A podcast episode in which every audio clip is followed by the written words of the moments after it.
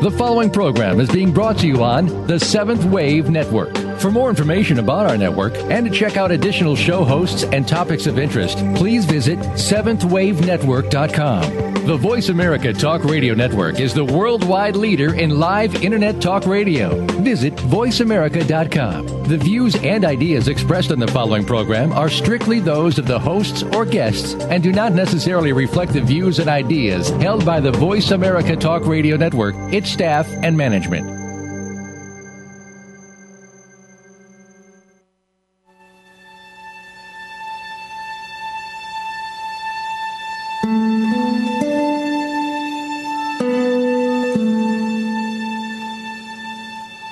Afternoon, and welcome to Authentic Living with Andrea Matthews. Over the next hour, you'll learn how to see your true self in the midst of life's twists and turns. You'll be challenged to think outside of the box when it comes to the mysteries of life. Now, here's your host, Andrea Matthews. Good afternoon. I hope you all are having happy holidays, and we'll have a wonderful new year. You know, we're going to be talking about a tough topic today. According to Daniel Clark, we are sometimes gifted with an invitation to see beyond the limits of our own religious ideologies and beliefs, to see God, the world, and people like we've never seen them before. And that is what we're going to be doing today as we peer over the edge of the cliff at the end of 2010 and into 2011. Dan's very popular book, Life After Religion, is subtitled Freedom from Beliefs That Cripple the Mind and Kill the Spirit. He tells us that we have an inner guidance system, something he calls a God given GPS navigation system. Dan grew up in an abusive environment, but one that was also steeped in religion. Eventually, through his own existential crisis, he found his greater meaning beyond religion. Dan is a former Jehovah's Witness of 40 years, out now for 10 years, and an informal scholar of religious psychology, having carefully studied and visited countless faiths and religions from around the world. He is actively involved in educating and uplifting people from all walks of life who are struggling to free themselves from toxic and disabling beliefs and the dangers of religious repression. Since immersing himself in the spiritual community, Dan speaks nationally and internationally at conferences, including the Rocky Mountain Regional Conference on Cult Awareness, as well as on several TV and radio stations. He lives with his wife and co author, Angela, in Colorado as we said, this is a tough topic, but we're going to uh, dare it today. The beginning of a new year causes us all to reflect on our lives to this point and wonder about what we might do next. So this is going to be an excellent time to reflect on our beliefs and ask ourselves some profound questions about what is really true and really false about our lives. But I want to be clear, this is, show is not intended to give you a new set of beliefs. It's intended, however, to offer you an attunement to the frequency of your own internal guidance system. This new year could be the time when you begin to settle age old questions for yourself based on your own internal explorations. Welcome, Dan, to the Authentic well, Living Show. We're so glad to have you today. Thank you. All right. Well, you have written a very provocative book with a provocative title that makes us begin to say, okay, what is this thing? What is he saying? What? And uh, for some, that uh, might sound like sort of a slap in the face, and for others, it might sound like an opening door. So we're going to really explore this today. Uh, first question I have for you is how do most of us come by our beliefs, do you think? You know, I think we come by our beliefs through, you know, our parents, our teachers, you know, it's kind of like we, we come along them through, you know, as we're growing up. And our parents tell us that this is the way things are, whether it's a Catholic, Jehovah's Witnesses, or whatever it is, or even spirituality. And then that becomes our reality and up to a certain point until we either question it or there's some problems that you know sort of face us, which is what happened to me. Right, right. And I want to get you to tell that story in just a minute. But before we go there, you also speak a lot in your book about programming. Uh, many people currently involved in church thinking might find that term to be at the at the very least uh, a little bit limiting and at worst downright insulting. But what, I know that you mean something different than that insult for sure. So what is it that you mean by programming? Well, you know, like say I grew up as a Jehovah's Witness, and you know the learning that the things that my parents told me was that we were the only ones that Jehovah was coming back any day to destroy anybody who wasn't like us, and I believed in that, and I lived from that, and there was a fear associated with it that if I believed anything else, you know, I was part of the world, part of Satan's world that was going to be destroyed. So there was a lot of these beliefs And I call them programming because they weren't true. They were a program that was running me. And I lived from them. I lived from the shame that I wasn't living up to the expectations of an angry God. I lived from the idea that everyone in the world was going to perish at the hand of Jesus uh, at Armageddon, and that we were the only ones that were going to live. So I lived in that sort of programming or ideology that I was taught based on my parents. And that's right. how I saw the world. Okay, so what, when you talk about programming, you're talking about having been taught certain beliefs and then living your life out of those. And some part of that sounds like it also comes from a fear base and a shame base. Yes, yes, a lot of fear because we weren't allowed to read anything other than the literature that came through our organization. We had to read the Watchtower and Awake, and we had a special Bible that had Jehovah's name in it 7,000 times. And so we had this literature. We weren't allowed to read Christian literature. We weren't allowed to read anything. So there was this enormous fear that if we read or dove into something or questioned the organization that we were from, we could be removed because we were, you know, getting involved with the world who was Satan's. So I lived from that and believed in that, and that was my reality up to a certain point. Okay, so okay, so that would be how a person uh, might come up in a in a particular religious persuasion, whether it be Christian or, or, or Protestant or Catholic or Jewish or Buddhist or whatever, we might come up, we might grow up with certain taught beliefs, and then we accept those to be reality. And where fear and shame enter the equation, we become even more attached to those. So then, okay, what would you say uh, to a person who said, "Yeah, but I wasn't raised in it; I was converted to it"? What does that mean? Do you think? Converted to it. Well, to a religious, I, to yeah, a particular religion. I think there's lots of things that we can be converted to.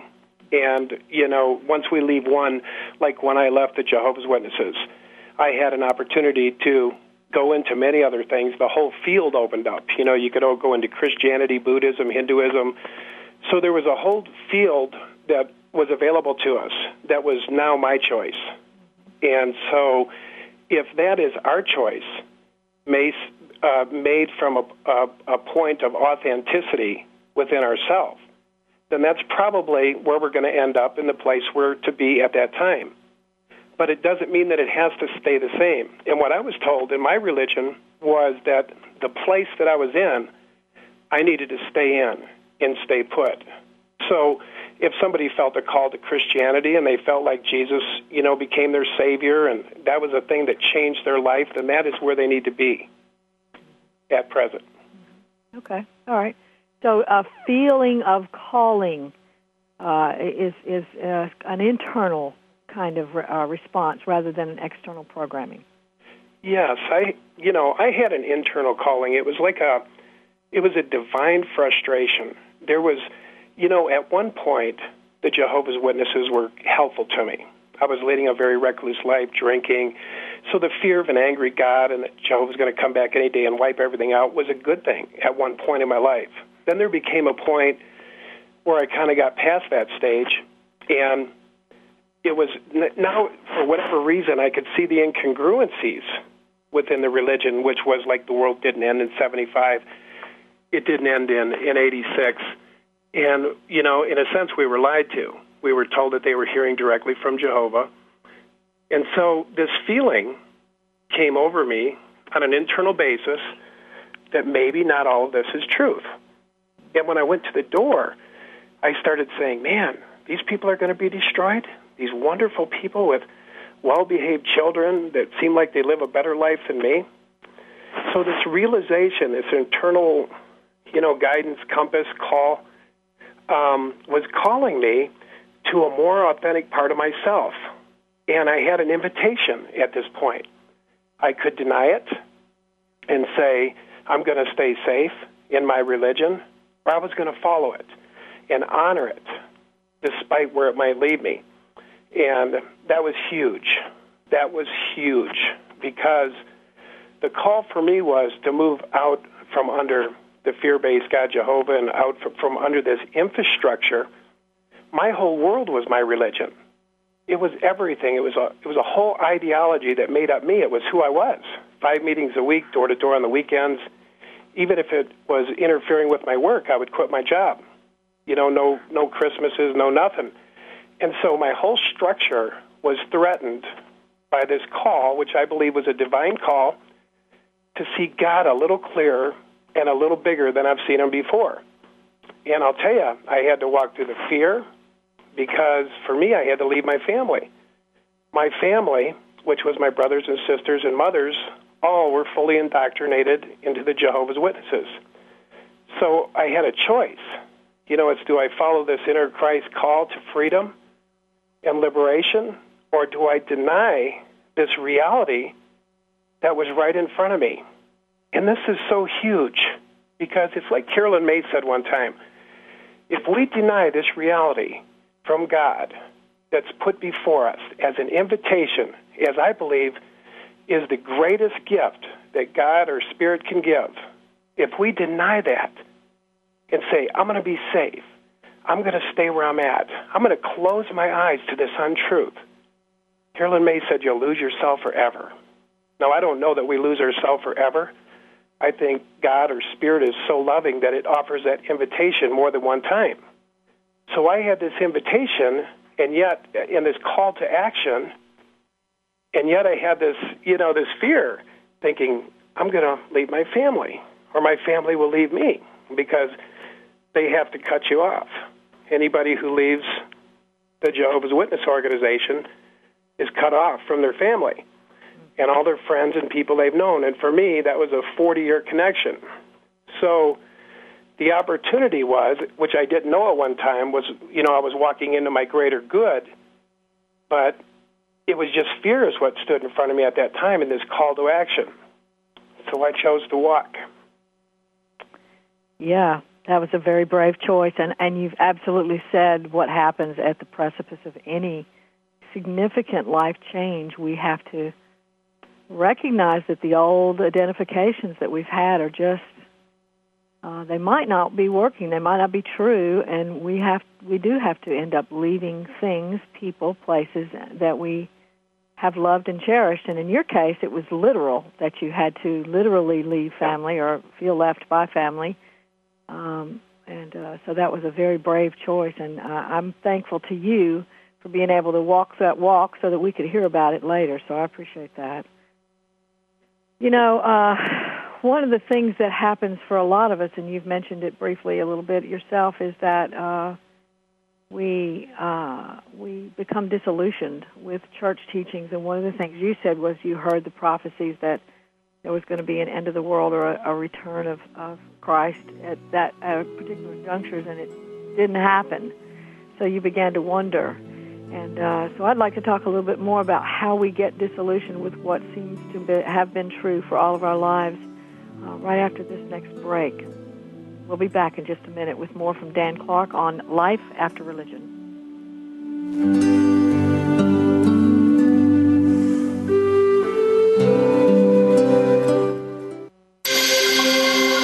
Awakened Media for a transforming world.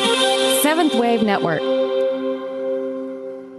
This holiday season, share the joy of the Institute of Noetic Sciences, where consciousness research is helping people lead healthier, happier, and more productive lives. Visit www.noetic.org to discover how to navigate a world transforming. IONS, the Institute of Noetic Sciences, provides audio, video, research, articles, and blogs with leading thinkers to help you on your journey. Go to noetic.org. That's N O E T I C.org today. Think of the world 50 years ago. Now think of this same world and how it'll be 50 years from now. Did you know that if the world's population continues to grow at its current rate, our children and grandchildren will only have 25% of the resources per capita that our parents and grandparents had? We must preserve the foundation of a quality standard of living.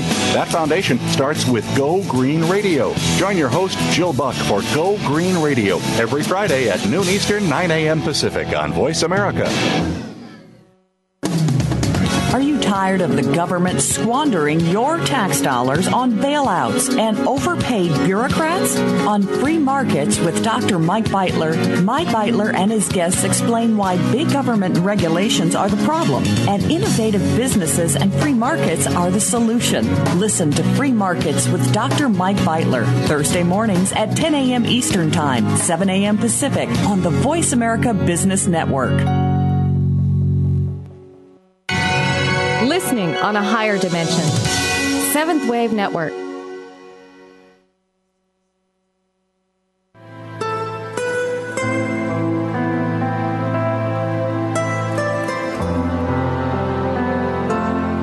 You're listening to Authentic Living with Andrea Matthews. We want to hear from you. If you have a question or comment about today's show, call in now, toll free, 1 866 472 5795. That's 1 866 472 5795. You can also send your questions or comments by email to Andrea at AndreaMatthewsLPC.com. Now, back to Authentic Living with Andrea Matthews. Welcome back. The Authentic Living Show is sponsored by the Institute of Noetic Sciences, dedicated to expanding science beyond conventional paradigms. Founded by Apollo 14 astronaut Edgar Mitchell, IONS is a nonprofit research, education, and membership organization whose mission is supporting individual and collective transformation through consciousness research, educational outreach, and engaging in a global learning community in the realization of human potential. You can join that learning community at www.noetic.org. That's N-O-E-T-I-C dot org. And we've been talking today to Dan Clark about his book, Life After Religion, and we've talked a little bit about uh, how we get programmed and what that's all about to believe what we believe, and then become a little bit maybe somewhere along the line disillusioned with what we've been churched in, steeped in, and and might want to question that. So can you talk a little bit more about how we become disillusioned and what how much of that process is sort of that inner calling that you mentioned? Yeah, I I just believe that you know for me it was just a willingness to come out of denial. You know, I was looking at this thing, you know, I was seeing things change within the magazines, you know, like the end was going to come, you know, 70 or 80 years from 1914, which would be 80s, 90s. And when that time period passed, all the magazines started to change. And I started to say, wait a minute, wait a minute, whoa, whoa, whoa. My dad died believing that in 75 the end would come. And then here I was in the 80s and 90s thinking 70 or 80 years it was going to come. He thought it was 6,000 years from the world beginning of Adam and Eve it was going to end. So this opportunity, I think that Spirit, or whatever you want to call it, God, um, the Holy Spirit, gives us an opportunity by grace to see reality for what it is. And then it's our choice to say, I want to come out from this delusionment or I want to stay safe. And I, and I got to tell you, I have visited literally hundreds and hundreds of churches. And I'm not against churches.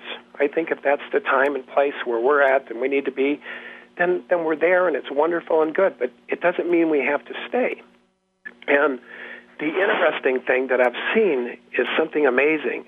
In my own family, I've seen schizophrenia and these different things start to develop because my parents were afraid because they were in, in our religion we're told do not look do not look out there. You know keep apart from the world. Make your five meetings a week. It's a full full time thing.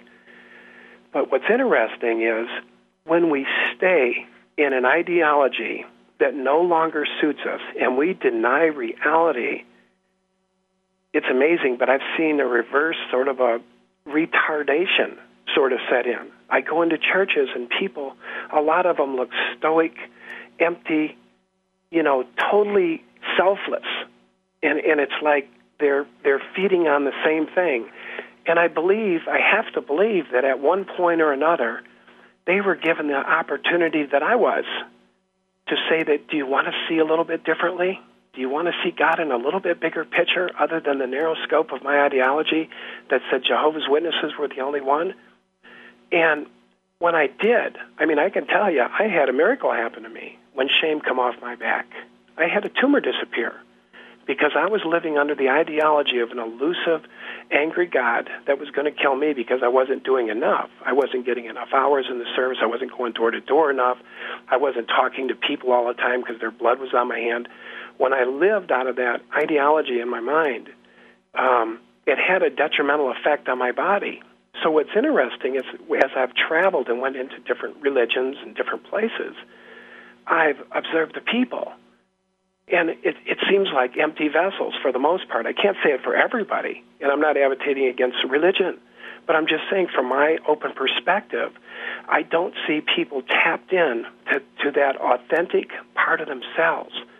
And what I can say, Andrea, is when I made that decision on that day to write my letter and put it in the envelope of the Jehovah's Witnesses and say, I'm done, there was something universal that shifted and the shift was in me.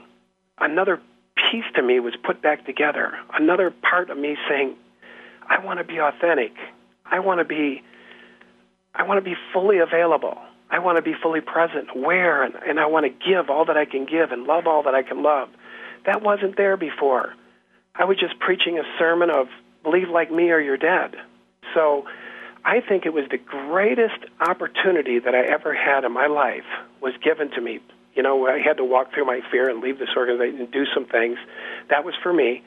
But it was the greatest thing for me because when the shame come off my back, I had a healing. I've, I've done things in my life today that I never thought I could do. And I wasn't supposed to. Like, we weren't supposed to be so involved with the world and this and that. And, you know, since I've left that ideology, I've become an artist. I can paint beautiful paintings. It was as if it was always there, but it was covered over because I was living in this head, so to speak, in this uh, in this way of the mind. And anyway, when I was able to bridge this through acceptance, through saying yes, I want to be more authentic. I don't want this untruth. I'm willing to go through whatever to find the truth. Something in me connected with a more authentic part of myself, and I was changed forever. I could paint. I started a successful business. I could go on and on and on and on. But it was the biggest blessing. And I think everybody's given the opportunity. But, you know, we have the peer pressure of our family, we have this or that. It's not always religion, it's relationships, it's jobs. It's, it's so many things that we're given this opportunity, this internal guidance. For me, it was a divine discontent was was calling me, saying, "Come." You know how you know the Bible says they said, "Come, come." Christ said, "Come." there was this calling me, and I went. And it was a mystery, but I went anyway. Yes, and you described that so well. It is a calling to the mystery. It is, we don't know all the answers when we decide to make a shift in what we've been taught. Um, I, I, you know, I can so relate to that. I'll just share just this briefest little story from my own life too. I remember going to a counselor one point at one point, and I was steeped in religion at that point myself, and and uh, I kept quoting Bible verses to the counselor and saying, "Well, yeah, but the Bible says da da da." He said, "You know what? I want you to go back home and read your Bible, and I want you to decide what you think that Bible says instead of quoting your pastor." And uh, that was the beginning of a journey for me, where I began to go, "Huh? What is? What do I think that means? What What do I think?" And it began to turn me inward, where I began to tap into that internal guidance system and and really, that's I, I hear what you're saying. You're saying from inside of you, your disillusionment, your disappointment was in itself a kind of calling to say there's got to be something else. Yes, yes. And I was willing to do whatever and to just walk through whatever it took because I saw what was happening with my family. My dad was depressed, laying on the floor. The end didn't come when he thought it was going to come. He allowed himself to to be huge, to become 600 pounds, to you know, just totally mentally depressed. My mother was in a. The reason, partly, I wrote the book is I was visiting my mother in the mental ward, and she said, "Jehovah's going to kill me. Jehovah's going to kill me," and those were the things we lived with because in our religion we couldn't do enough. Jehovah only accepts your best. So if I went to the doors on Saturday morning for two hours, I thought I should have. I could have went three. I could have went four. I could have pioneered this much, which is a 60-hour month in the door-to-door you never could do enough. So there's a certain sickness that started to come along with this religious ideology that I was born with. So I risk, you know, everything to gain everything, Yep. to gain life anew. You know. Yep, absolutely, you did. Absolutely. And yours, uh, it might be a more extreme, your experience from Jehovah's Witness might be a more extreme example of how that sort of guilt and fear and you're not going to measure up can control our lives, but certainly for by degree, we, as a culture, I think we have that sort of foundational premise that says, you know, you've got to measure up. You, you're bad if you don't. Something bad is going to happen if you don't. And even to the point of eternal damnation when it comes to some religions. So yeah, absolutely. That fear can be a drive and what you've said is that when the fear and the shame fall away, you find all kinds of other gifts under there. You find creativity and motivation and, and the ability to live a whole different life than the one you lived prior to that. Yeah, and thinking your own thoughts is a wonderful thing. And until you really experience that, it you know, I was at I lived most of my life saying this says, the Bible says, the elders said, Jehovah's organization says, the Watchtower says. And to actually have an authentic thought from yourself is a beautiful thing. Absolutely. And it's so much richer when you know when you know the distinctions. And so that's why I'm you know, this encouragement to the audience now is to say, you know, if you're thinking what other people taught you to think, to be able to just ask yourself, do I really believe that's true? And if I didn't, what difference might it make? Might be the beginning of a whole new life. Yes, absolutely, and that's that's the question I ask, and it it literally uh, it literally set me free. In fact, I did a what they called an inner child journey one time, and they said, "Show us what God looked like when he was young." And I said, "Okay, you go over there and stand on a garbage can, and you have your arms folded, and you be like you're mad."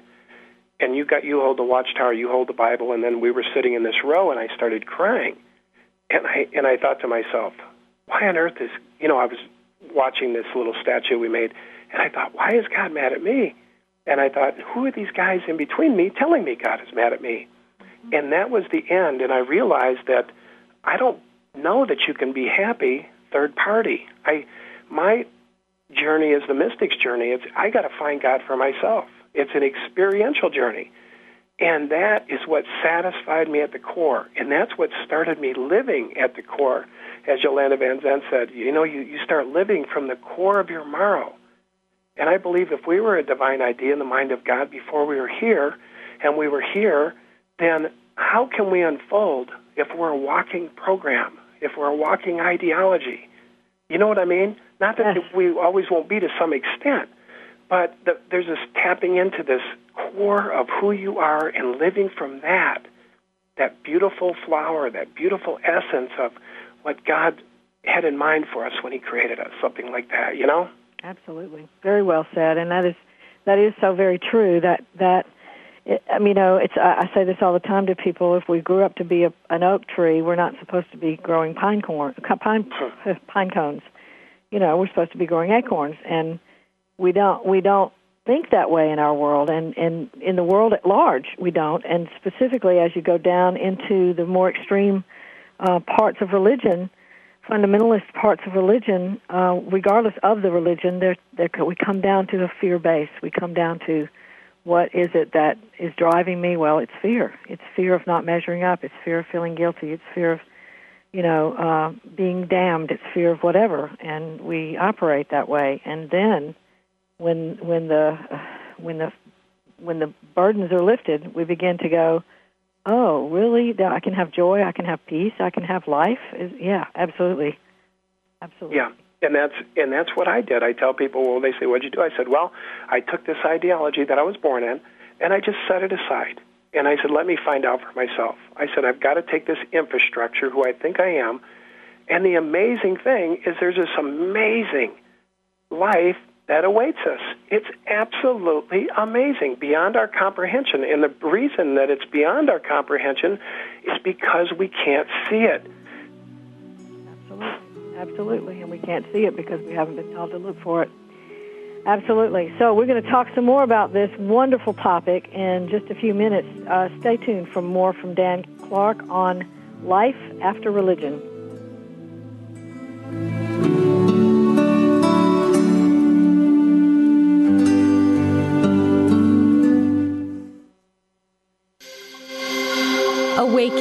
Media for a transforming world.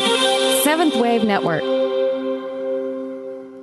This holiday season, share the joy of the Institute of Noetic Sciences, where consciousness research is helping people lead healthier, happier, and more productive lives. Visit www.noetic.org to discover how to navigate a world transforming. IONS, the Institute of Noetic Sciences, provides audio, video, research, articles, and blogs with leading thinkers to help you on your journey. Go to noetic.org. That's N O E T I C.org today.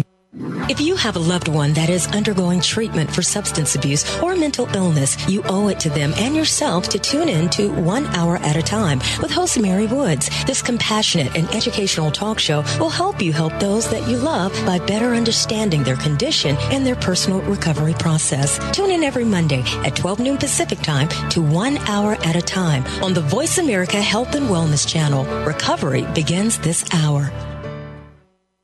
Frankly Speaking About Cancer is a program designed to empower survivors and their caregivers to deal with the social and emotional challenges of cancer.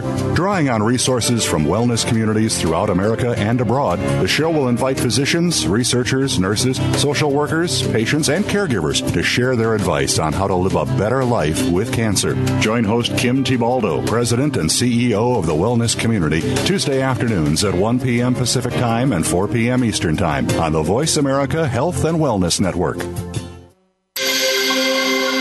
Awakened Media for a transforming world.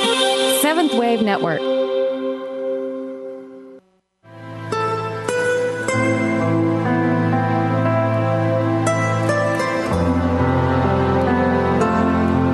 Listening to Authentic Living with Andrea Matthews. We want to hear from you. If you have a question or comment about today's show, call in now, toll free, 1 866 472 5795. That's 1 866 472 5795. You can also send your questions or comments by email to Andrea at AndreaMatthewsLPC.com. Now, back to Authentic Living with Andrea Matthews. And we're back with Dan Clark. We've been talking about his wonderful book called Life After Religion, subtitled Freedom from Beliefs That Cripple the Mind and Kill the Spirit. I want to talk a little bit now, um, Dan, if you will, about the whole uh, process of surrender. That word is steeped in a lot of uh, religious connotation. So I want to just talk about what what do you mean when you talk about surrender? You know, I talk about surrender in the sense that I surrender to a power greater than myself. So it's kind of like in my silence, in my meditation, when I get still and and just you know allow the thoughts to kind of go by. It's like I feel like I'm making way for a divine idea. My my life was changed. I, I read a book called The Cloud of Unknowing, and it was about sitting in the cloud of unknowing and just being with God, being with Spirit, and allowing that to work in me. So it's kind of like I step aside, I don't have an agenda, and I allow this spiritual aspect to move in.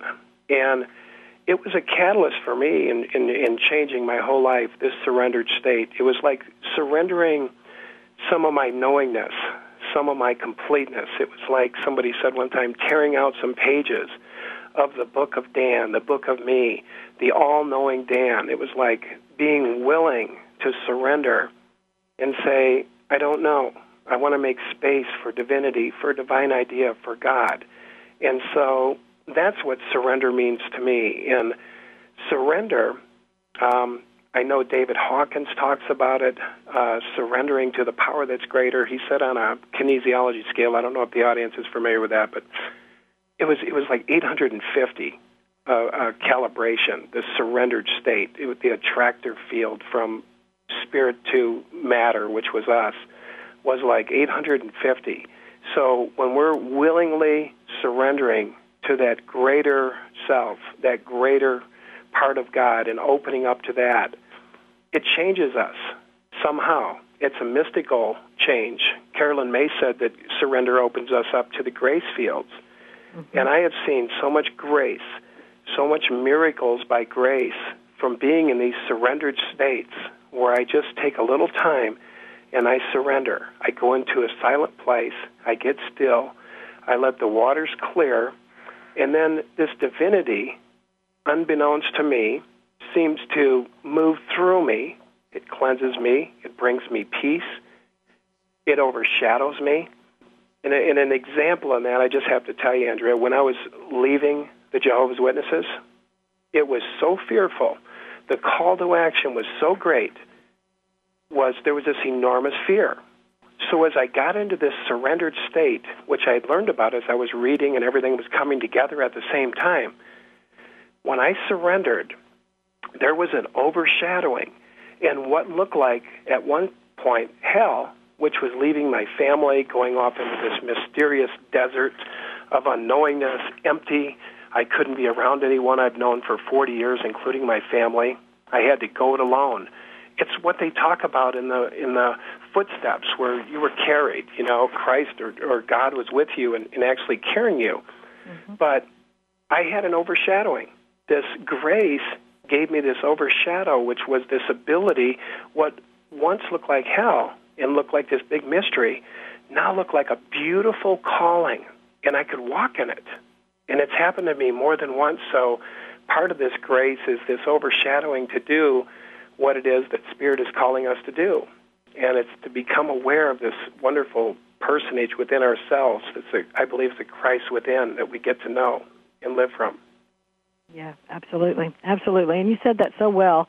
I, I really, I really appreciate that because that is absolutely the mystic's journey to say, okay, I'm just going to sit here and be with what's here, and not try to contrive something that ought to be here, and not try to uh, uh establish some known field of operation like I've always done in the past, but rather to just sit and and be yes. what it is. And, and uh, that, that is that is openness. That is total absolute openness. Yes, and there's just as much, I, I want to say this, there's just as much the other way, where, you know, in the spiritual movements, in the real spiritual movements, if you just affirm and believe, if you just do this, and if you just do this, and you get into these rituals, they can also, also leave you feeling dead ended. I remember, you know, having to learn certain things, and I thought, once I learn this spiritual, like, little trick, you know, that all the stuff was going to fall out of the sky, and money and everything was going to start happening for me and it didn't. And it left me feeling like I didn't do it right. I had a very similar feeling that I had in the Kingdom Hall, but only it was spiritual now. And so, anyway, I had this awareness to say, wait a minute, that's not it either. But it's interesting that I went from this angry God hiding and begging and praying that way to like affirming everything. And both kind of led to the same place. That's why I was sort of led into these surrendered states into this, accepting this moment, as Tolle said, as it is, and living from this place of, of being awake in this moment. And that has been a great, just a great thing for me. And these surrendered states will take you to places I don't know where they'll take anybody, but they take us to a better place a lot of times than where, for me, where my mind has taken me. Right. Absolutely. Absolutely, and that the the idea that you've talked about there is is um, one of my concerns right now with the human potential movement that we might be trying to harden this thing into a religion with its own relig- rituals, and while we might not ever call it a religion, it has the same. You should do this. You should always think positive and never allow negative thoughts or emotions into your space and not listen to any negative radio or not listen to any negative TV and make sure that you're clear from all of that and that is the only way you'll establish your life as a positive entity and give something back to the world and and anytime we get into only way I get nervous. I, yes. I get a little nervous. I start thinking, well, maybe we need to be opening up the way instead of closing it down. Yeah, it turns into boxes. It turns into boxes and belief systems, and then we're trying to pass those on. And, you know, and really what we can talk from is our experiential journey, and that's individual to everybody. And evolutionary. Yeah. What, what it is today may not be the same tomorrow. That's right. Everything's evolving. Yeah.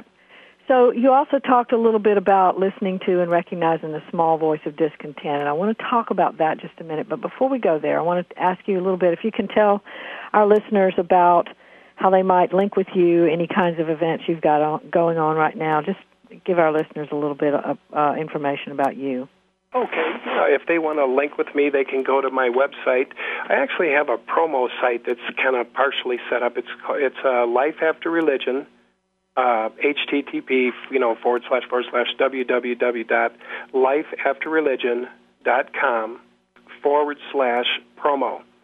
And on that site, there it was a big promotion promotional campaign that we did. But there's a free gift on there that if if you purchase the book, you'll get a CD called "Grace by Miracles: Prospering in a Time of Uncertainty," and it's my newest CD based on three miracles that happened in my life and.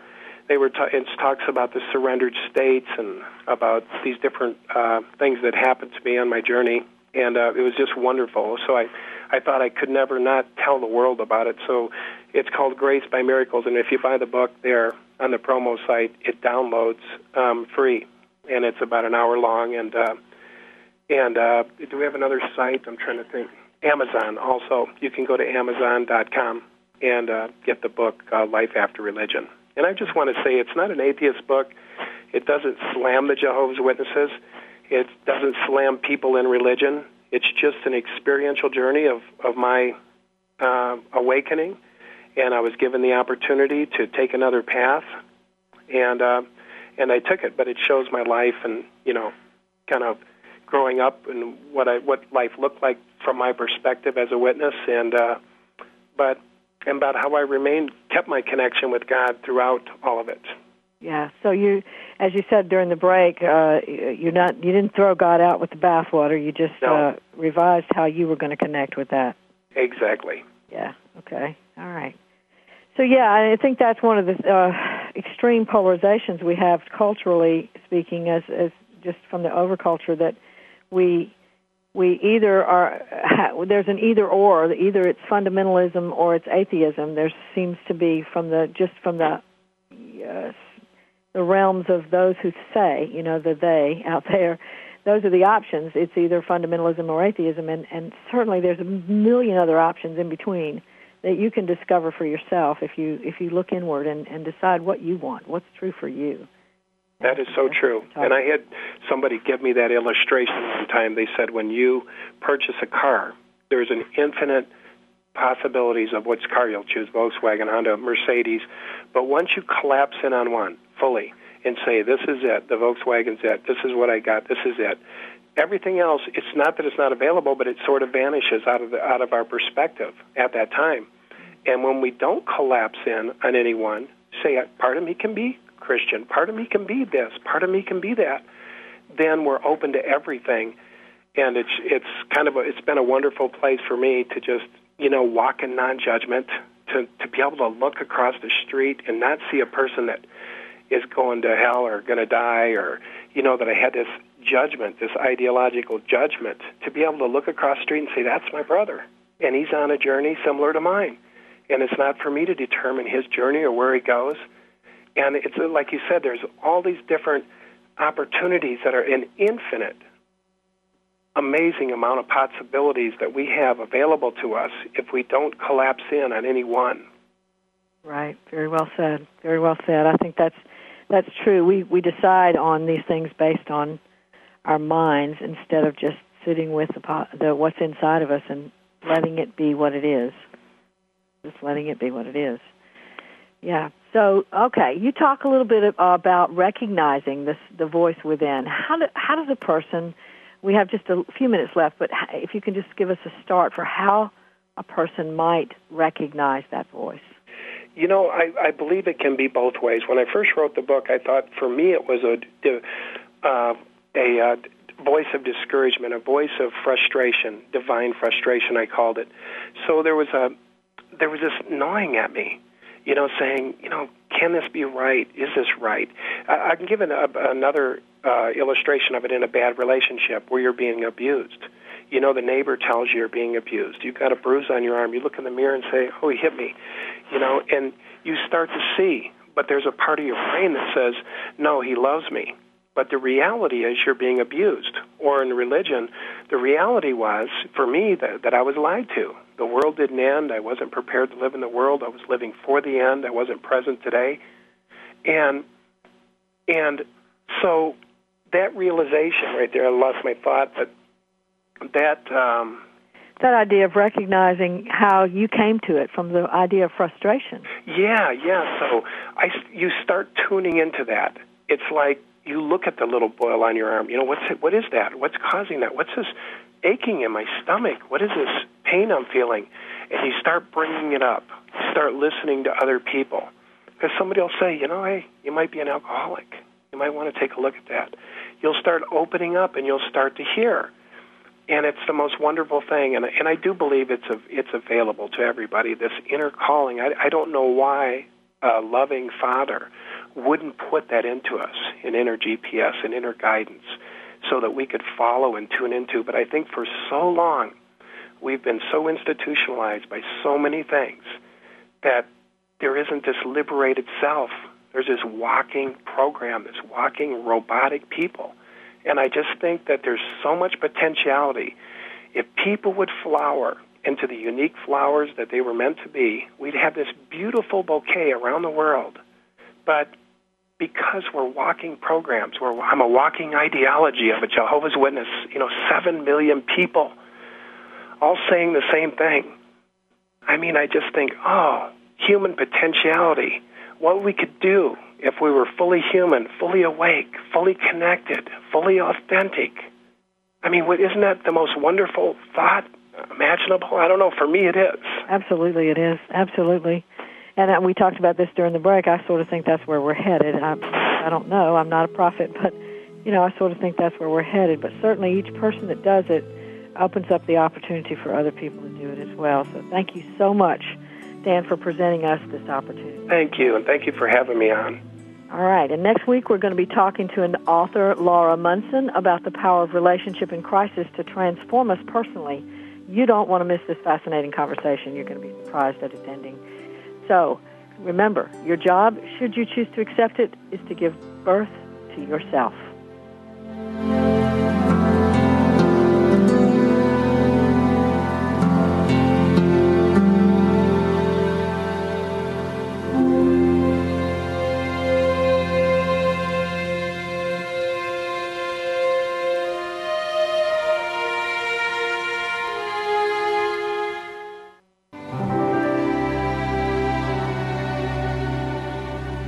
Thanks again for listening to Authentic Living with Andrea Matthews. Join us again next Wednesday afternoon at 1 p.m. Pacific, 4 p.m. Eastern Time, here on the Seventh Wave Network. We'll talk again next week.